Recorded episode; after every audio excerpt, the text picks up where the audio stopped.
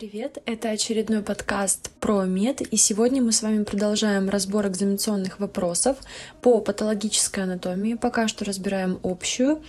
И сегодня у нас на повестке дня общая характеристика нарушений кровообращения и лимфообращения. Поговорим о крови наполнении, о застоях как венозных, так и артериальных, кровотечениях. Обязательно затронем тему малокровия, анемии, чем мы завершим разбор семи вопросов. И первый на повестке дня у нас общая характеристика нарушений кровообращения наряду с лимфообращением. Также разберем классификацию, поговорим про артериальное полнокровие, дадим определение, обозначим виды, а также обговорим все морфологические характеристики. Изначально нужно понимать, что любое кровообращение, его нарушение, делят на три группы. Например, нарушение кровенаполнения с формированием полнокровия или же малокровия. Это нарушение проницаемости стенки сосуда, то есть кровотечение и плазморагия.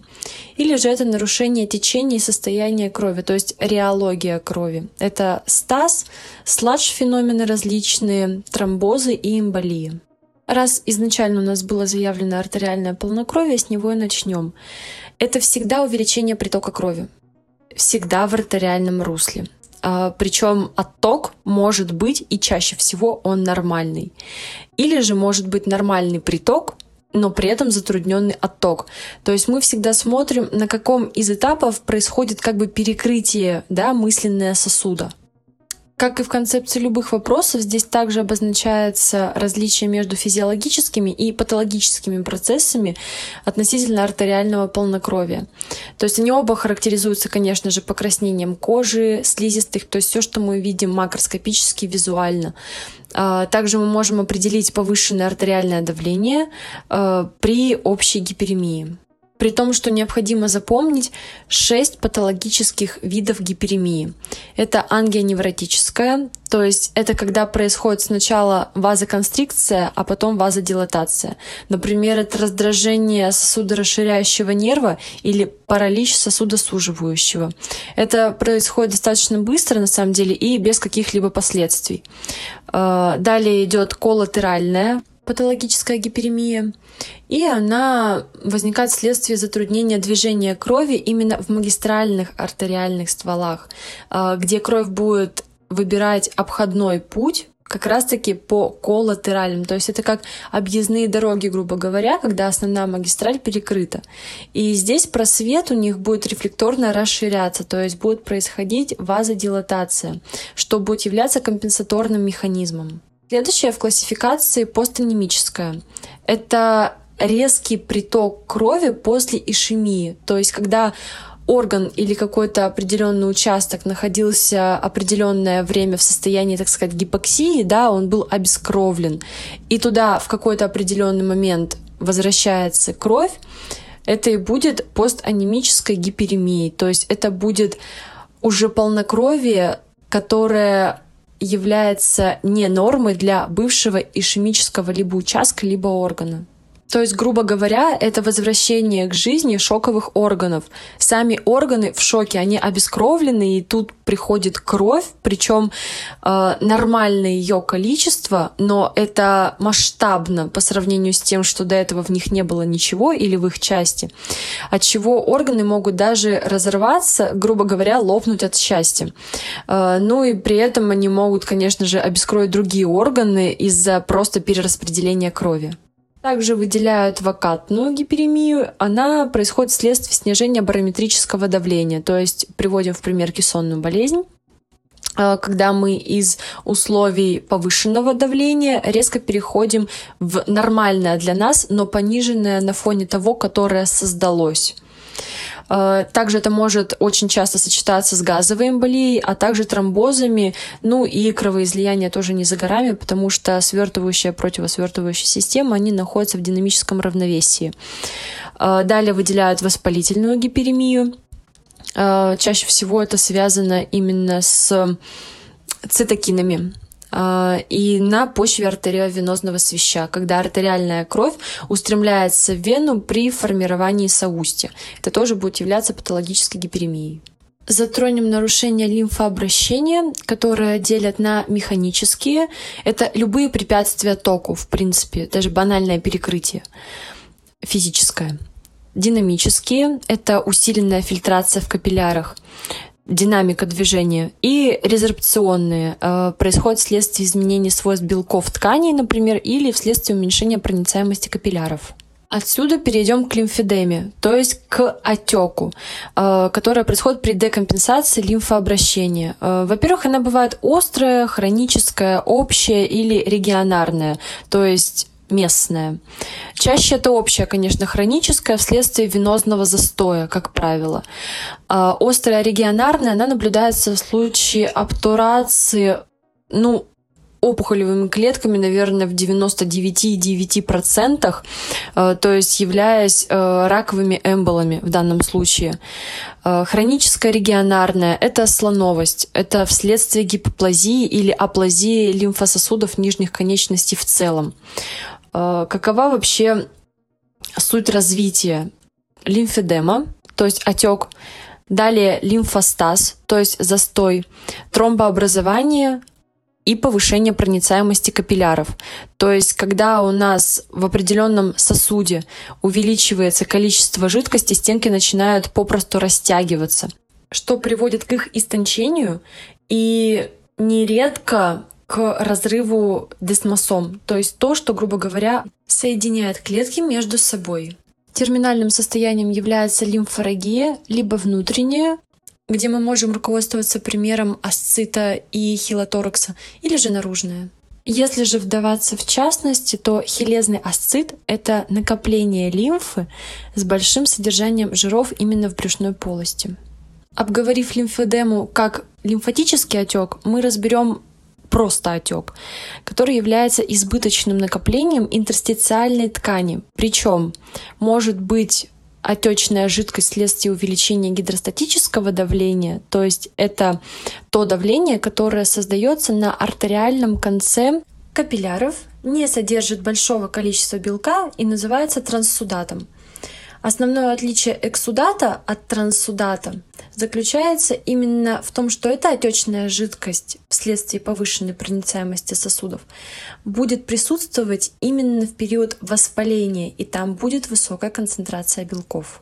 Отек развивается в следующих случаях повышение гидростатического давления вследствие венозного застоя, пониженное осмотическое давление плазмы при гипопротеинемии альбуминов, например, при нефротическом синдроме, обязательно разберем, когда будем с вами говорить про патологии почек и мочевыделительной системы. Также причиной может быть задержка натрия и воды, что за собой повлечет повышение гидростатического давления, а также снижение онкотического давления. То есть не будет обратного возвращения жидкости в сосуд на венозном конце кровеносного русла. А также причиной является лимфатическая обструкция. Исходами являются отек легких при острой левой желудочковой недостаточности, также почечная недостаточность при остром респираторном дистресс-синдроме. Э, что касается последствий и значения, ну его умолять, конечно же, нельзя. При острой лимфедеме это дистрофия некробиоз, при хронической лимфедеме атрофия и склероз. То есть дистрофия и некробиоз, что является частью некроза, всегда будут возникать при каких-то резких изменениях, острых. Все, что пролонгировано во времени, будет влечь за собой постепенные изменения. Именно поэтому орган будет постепенно угасать, переходя в состояние атрофии и склероза. Плавно с вами переходим к пятому вопросу, который касается нарушения кровонаполнения, э, его видов, также венозного полнокровия, Обговорим определение, виды и, как обычно, морфологию с характеристикой хронического общего венозного полнокровия. Вообще, само по себе венозное полнокровие – это затруднение оттока крови при ее нормальном притоке. То есть мы говорим про застойную гиперемию, которая за собой повлечет снижение газообмена, а далее гипоксия. И сказать честно, э, всякий раз, читая какую-либо литературу, гипоксия приводит с течением времени либо некрозу, если это острый процесс, либо к дистрофии, атрофии, если это пролонгированный во времени процесс. Любое изменение в кровообращении всегда делят на местное и общее. Общее всегда развивается при заболеваниях сердца, то есть это основной мотор, который качает кровь по организму. Может быть, опять же, острым при острой хронической сердечной недостаточности или миокардите с плазморагией и отеком при этом. Также будет развиваться стаз в капиллярах, потому что, допустим, будет снижаться сердечный выброс. Будут наблюдаться мелкоклеточные кровоизлияния, а в паренхематозных органах будет наблюдаться дистрофия и некроз. Например, легкие – это преимущественно только отек и геморрагия. В почках – это дистрофия и некроз канальцев. В печени – это центролобулярные кровоизлияния и некроз. Почему именно центролобулярные? Потому что в печени, в печеночной дольке есть три зоны кровоснабжения. Наилучшего кровоснабжения, средняя зона и наихудшего. Так вот, там, где располагается центральная вена, там самое наихудшее кровоснабжение. Именно поэтому некроз будет развиваться в центре. Зачастую еще обговаривая это, конечно же, в теме э, желудочно-кишечных заболеваний, э, куда будет относиться основная железа, это печень, мы поговорим про жировую дистрофию на периферии, то есть это будет компенсация. Венозное кровенаполнение может быть хроническим, как при хронической сердечной недостаточности, которая будет осложнять все пороки сердца, и при этом в органах будут происходить необратимые изменения, причем чаще всего с исходом в атрофию и склероз, который связан с хронической гипоксией. Склероз, конечно же, ведет к замещению паренхимы именно соединительной тканью, и мы это помним. Будет развиваться застойная индурация. Порочный круг замыкается на капиллярно-паренхиматозном блоке именно за счет повышения продукции коллагена. То есть будет некоторое перекрытие. Если рассматривать по органам, то в коже мы будем наблюдать чисто визуально, макроскопически, да, цианоз, на ощупь она будет холодная, отечная. Будет наблюдаться разрастание соединительной ткани, то есть склерозирование. Далее за собой это повлечет воспаление и изъявление. Печень, железистый орган, увеличен, она будет плотной, края будут закруглены, поверхность будет пестрая, окраска серо-желтая с темно-красным крапом, что будет называться мускатной печенью. На периферии клеток э, будут наблюдаться жировые дистрофии, о чем я говорила чуть ранее. В отношении легких они такие же большие, бурые, плотные, то есть бурая индурация легких. Почки цианотические, они будут синего цвета, увеличены, также плотные. Венозный застой всегда приводит к лимфостазу. Развивается гипоксия и все закономерно последующие прелести. Дистрофия нефроцитов, мы говорим относительно почек, и последующая их атрофия. Что касается селезенки, она будет цианотической. Там тоже будет наблюдаться индурация, как и в легких. Будет она увеличена, также плотной, темно-вишневой и наблюдаются атрофии фолликулов и склерозы пульпы. Давайте чуть основательнее разберем венозный застой именно в системе воротной вены. Это касательно печени.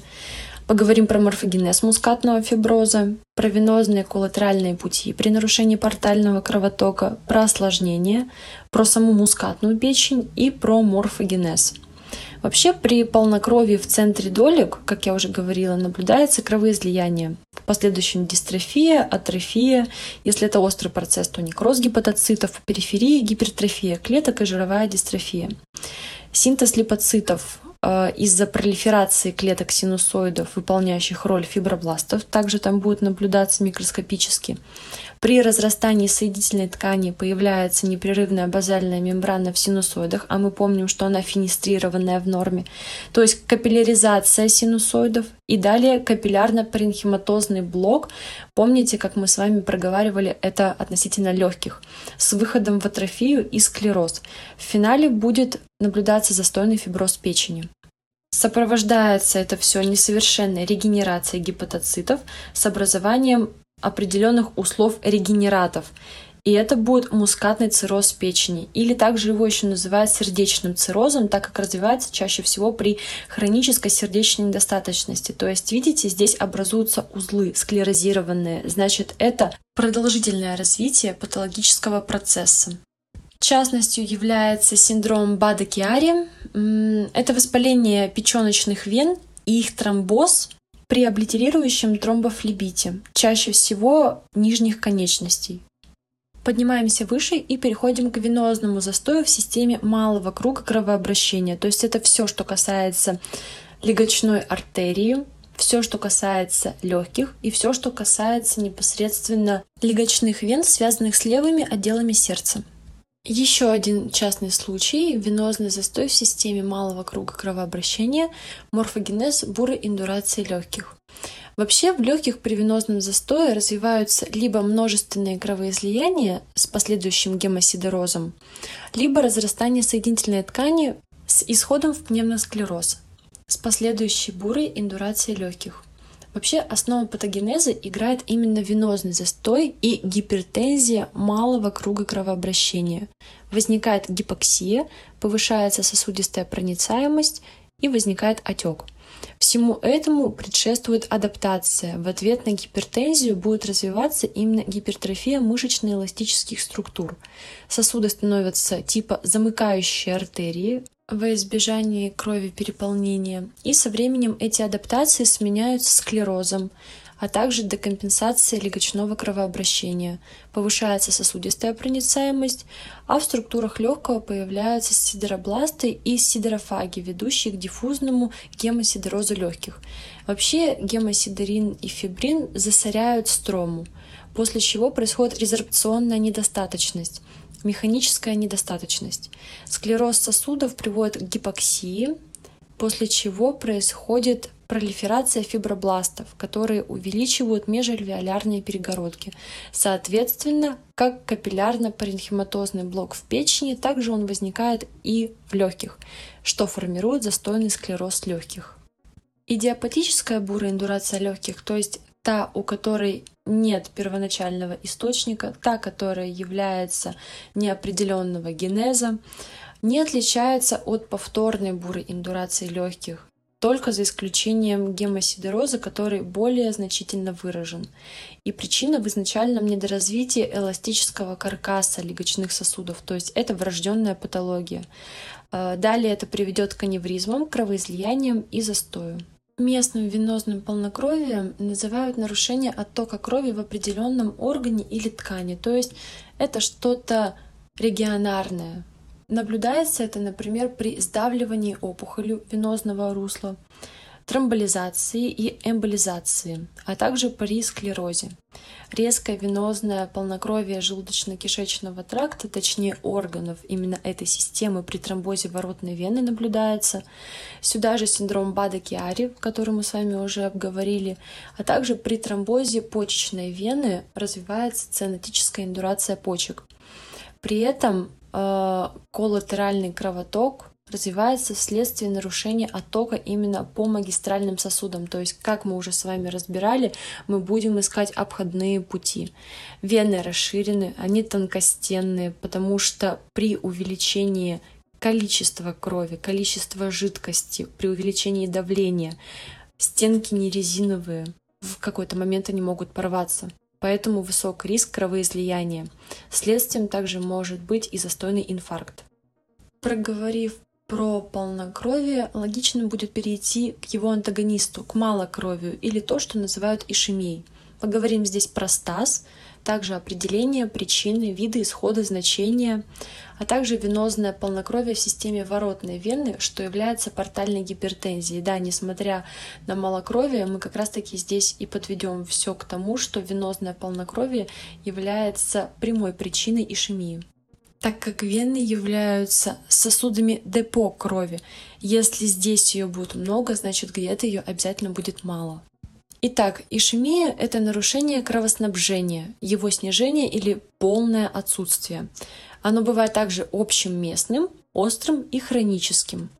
Вся суть заключается в гипоксии или вообще аноксии, так как артериальной крови либо нет в органе, либо ее сниженная концентрация и количество.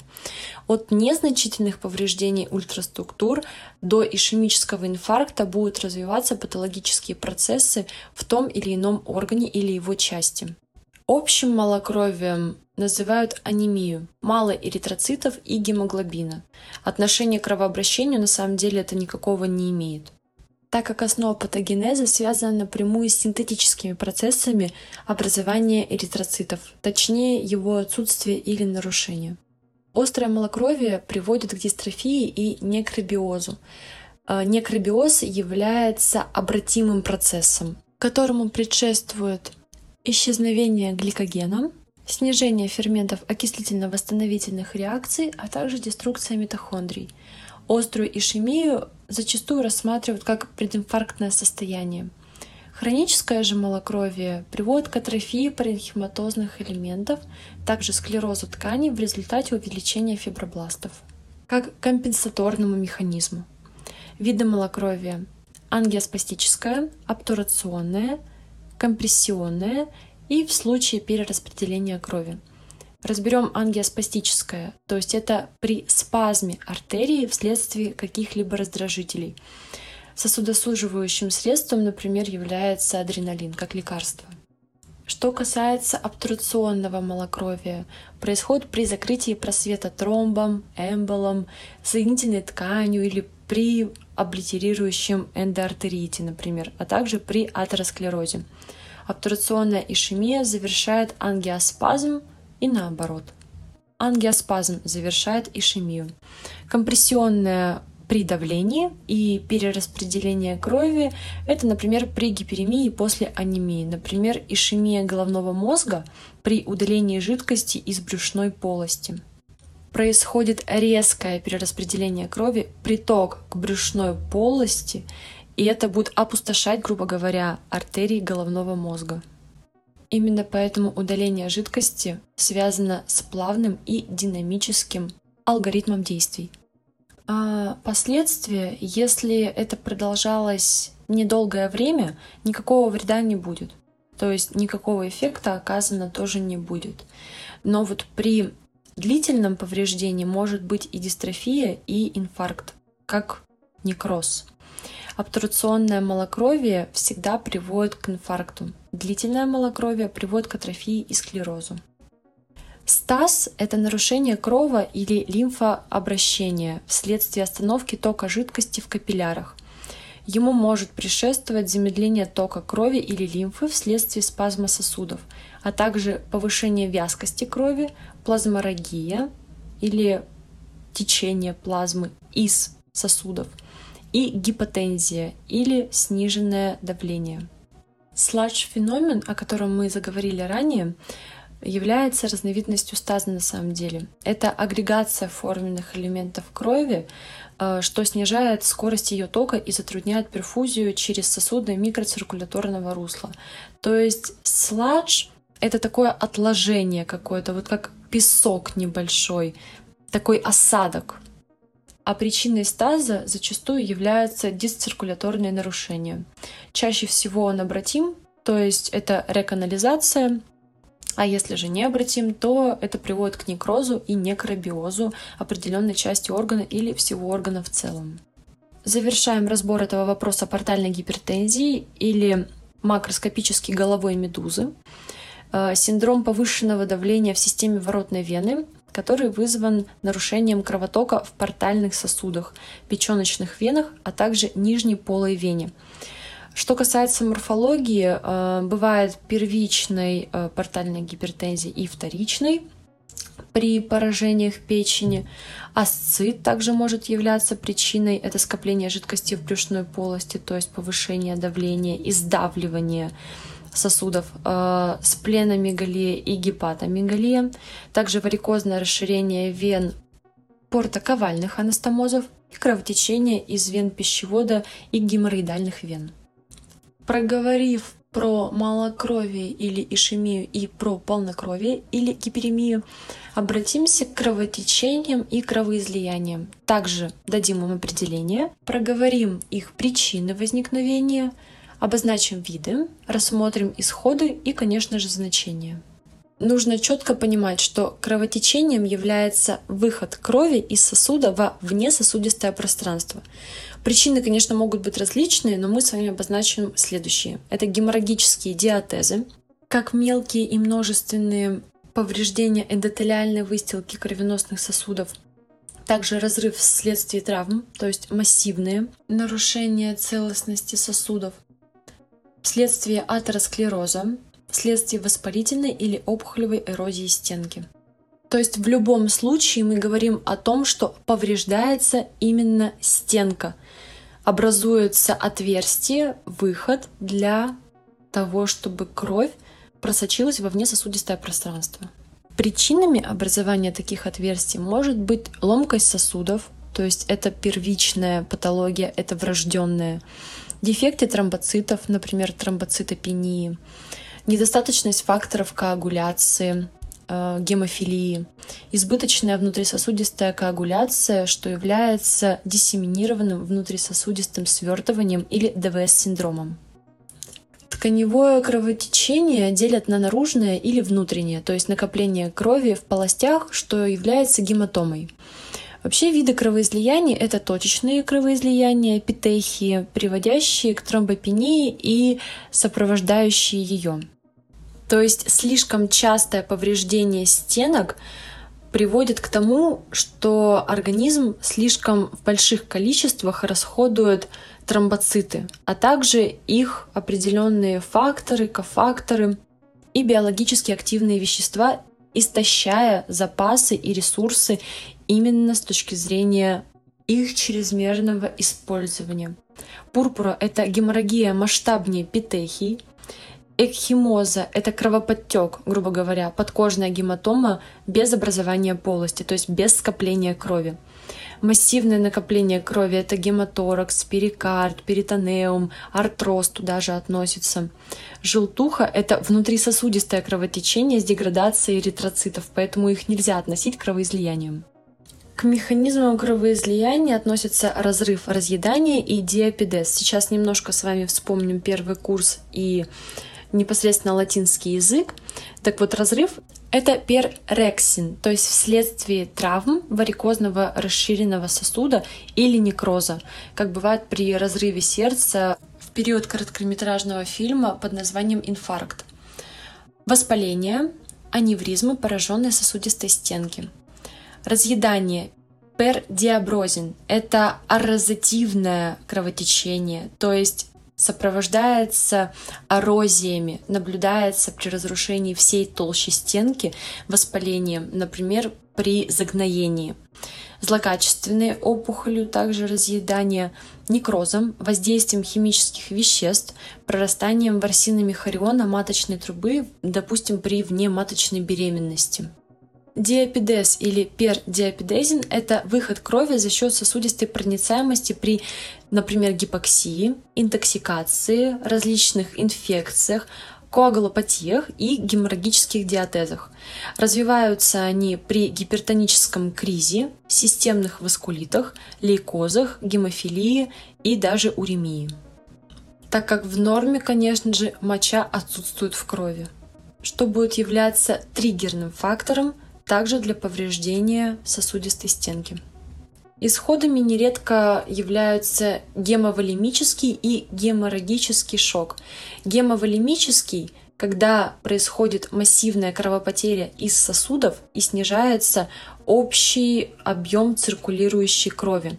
Ну, геморрагический шок, понятное дело, это массивное кровоизлияние, обескровливание органа, то есть орган в шоке от того, что у него нет крови, соответственно, нет эритроцитов, соответственно, нет гемоглобина, который бы доставлял кислород, соответственно, это исход в гипоксию. На этом бы хотелось поблагодарить вас за прослушивание данного подкаста и анонсировать тему следующего, где мы с вами разберем тромбозы, тромбы, эмболии, эмболы, шок, ДВС-синдром.